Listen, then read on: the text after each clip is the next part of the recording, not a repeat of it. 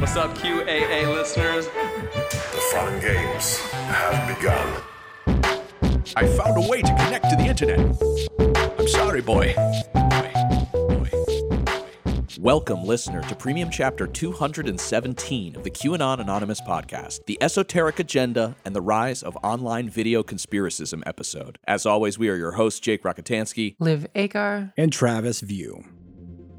Today, I'm going to be talking about a significant movie in the history of online conspiracism called Esoteric Agenda. And it was published in its complete form back in 2008. This movie is uh, interesting because it was actually made out of the struggles of a rock band leader to find a popular audience. You know, one of the reasons that I find conspiracism so fascinating is that it's, it's a mode of thinking that is very, very old, but it constantly reinvents itself in each generation, and particularly it reinvents itself with the development of new information technology. So all these wonderful inventions that allow us to like, you know, learn facts about the world and be enriched with literature also empowers the spread of baseless conspiracy theories. You know, you can't really have a culture of conspiracism without first having widespread literacy, first of all, and then the printing press, and then pamphlets that are cheap enough to just give away for free, and then you know the industrial revolution that allows uh, us to like make books and newspapers that uh, spread these theories even more widely, and then uh, you know, that spread conspiracy theories through the airwaves. This enabled, for example, the uh, Great Depression era conspiracists like Father Coughlin, and then uh, of course conspiracy theories to spread in film and television, and then the internet. And this, of course, allowed conspiracy theories to, at first, spread in text in like forums and Usenet groups, and then cheap broadband, you know, enabled these theories to spread even faster and to more people. Yeah, I, I would make the case that um, the invention of iMovie, uh, terrible thing for uh, conspiracy theorists because uh, this allowed you know everybody to be able to edit their own movie if they wanted to, and you know put in text and graphics and do some you know some Ken Burns uh, Yeah. pans. Yeah. Uh, this is this is not good. iMovie's two main uses. The first is making, you know, Star Wars lightsaber videos with your friends. the second is videos about Jewish conspiracies, I think.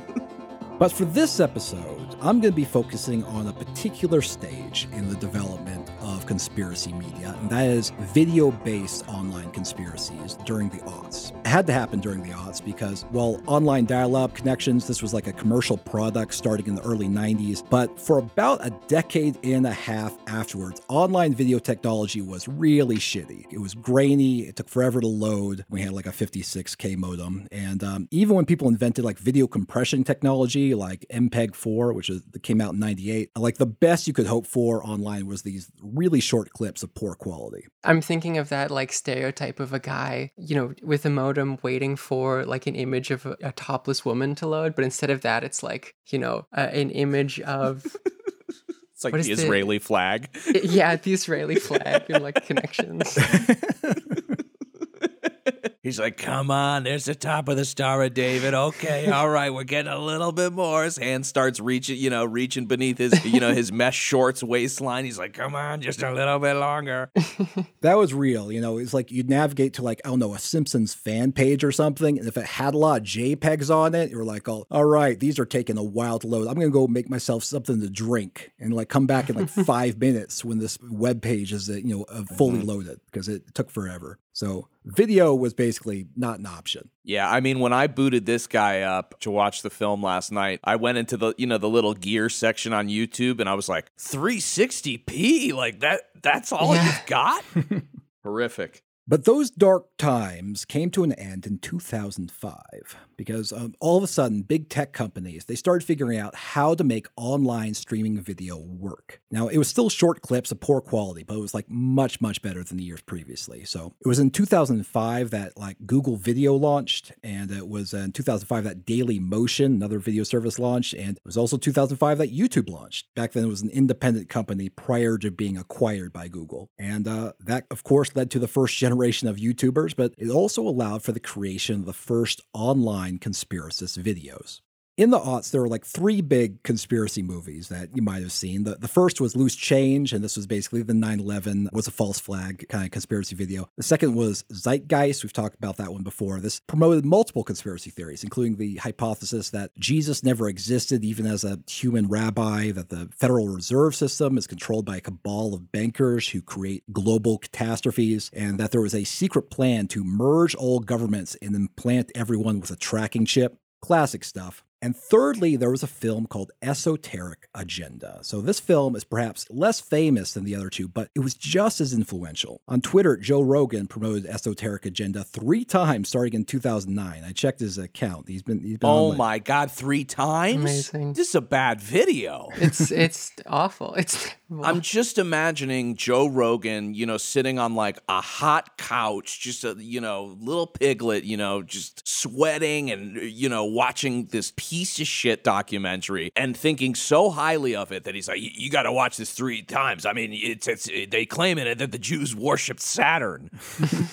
It's also promoted by um, Alex Jones and Russell Brand, and um, many people have cited Esoteric Agenda as inspiring their journey into uh, the conspiracy rabbit hole. That includes uh, Jacob Chansley, aka the QAnon shaman, according to a recent interview he did with us. Esoteric Agenda promotes several conspiracy theories, but uh, one of the core ones it promotes is as old as the modern age of conspiracism. It posited that the world is controlled by a secret society called the Illuminati. For hundreds of years, this has been a favorite conspiracist tale, usually promoted by fundamentalist Christians and right wing reactionaries. But Esoteric Agenda had a very different origin, and uh, there's no evidence that its creator started as a fundamentalist Christian or right wing reactionary, but he certainly fell in with that crowd crowd. This movie was born out of the struggles of a popular but unsigned band named Hierosonic to uh, promote their music. They say that they chose the name Hierosonic because it means holy sound, and also because it's a unique word, which means that only one sort of like result will pop up when you plug it into search engines. A- SEO optimization. It's smart. Exactly. Very savvy. SEO back in like, you know, the early, you know, 2000s. I do also want to say that is it's also probably unique because the prefix Hiero is Greek and Sonic is Latin. Not, I'm not a stickler for that kind of thing, but it's probably why it would never appeared as a word before that.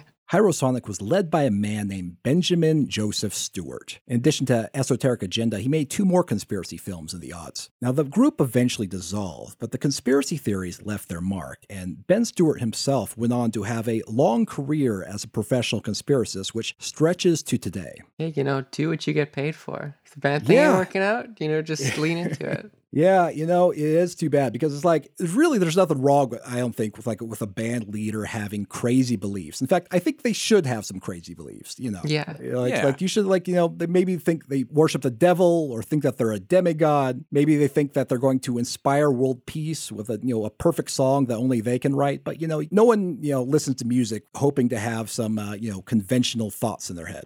Ben Stewart may or may not realize it, but he is someone who has helped continue a tradition of conspiracism that goes back hundreds of years. So, the modern age of conspiracism emerged in the aftermath of the French Revolution. Displaced French clergy and European conservatives, horrified at the upheaval in France, sought to make sense of what happened. And what they settled on was the origin of what some scholars call the New World Order conspiracy theory. They posited that the social unrest was not created organically, or it wasn't the product of, like, you know, the popularity of emerging ideals of the Enlightenment, but rather this disruption was orchestrated by the Illuminati, a secret society founded in 1776 by Adam Weishaupt. Weishaupt was driven by anti monarchism, anti religion, and the idea that humankind could be perfected through the application of reason. And therefore, these early conspiracists believed that the Illuminati, with help from their friends in the Freemasons, were the hidden masterminds of the French Revolution and any other movement that sought to challenge the authority of kings and priests.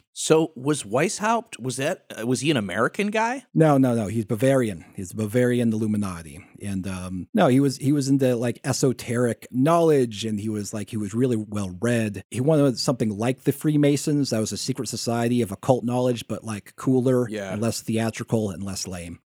Would he have been aware of the, you know, 1776? I mean, big year for America, you know? No, that's a that is a coincidence, but it also, you know, it's also fodder for conspiracists. Okay. All right. It's always interesting how these like modern conspiracists like inherit a lot of cultural political baggage that they're not quite aware of because like Mm, yeah. this modern creation like opposes you know two kind of things that monarchists weren't really fond of which is like developing liberal anti-monarchist enlightenment and then like kind of the global commerce system that is like kind of overpowering them and becoming more politically relevant than the old feudal system. And like that kind of fear makes a sort of logical sense for them. And then you but you see it in the modern period how these ideas come to develop for just like some middle class american guy making videos in his basement. It's like what why would you believe this weird neurotic thing You have been listening to a sample of a premium episode of QAnon Anonymous. We don't run any advertising on the show, and we'd like to keep it that way. For five bucks a month, you'll get access to this episode, a new one each week, and our entire library of premium episodes. So head on over to patreon.com slash QAnon Anonymous and subscribe. Thank you. Thanks. I love you. Jake loves you.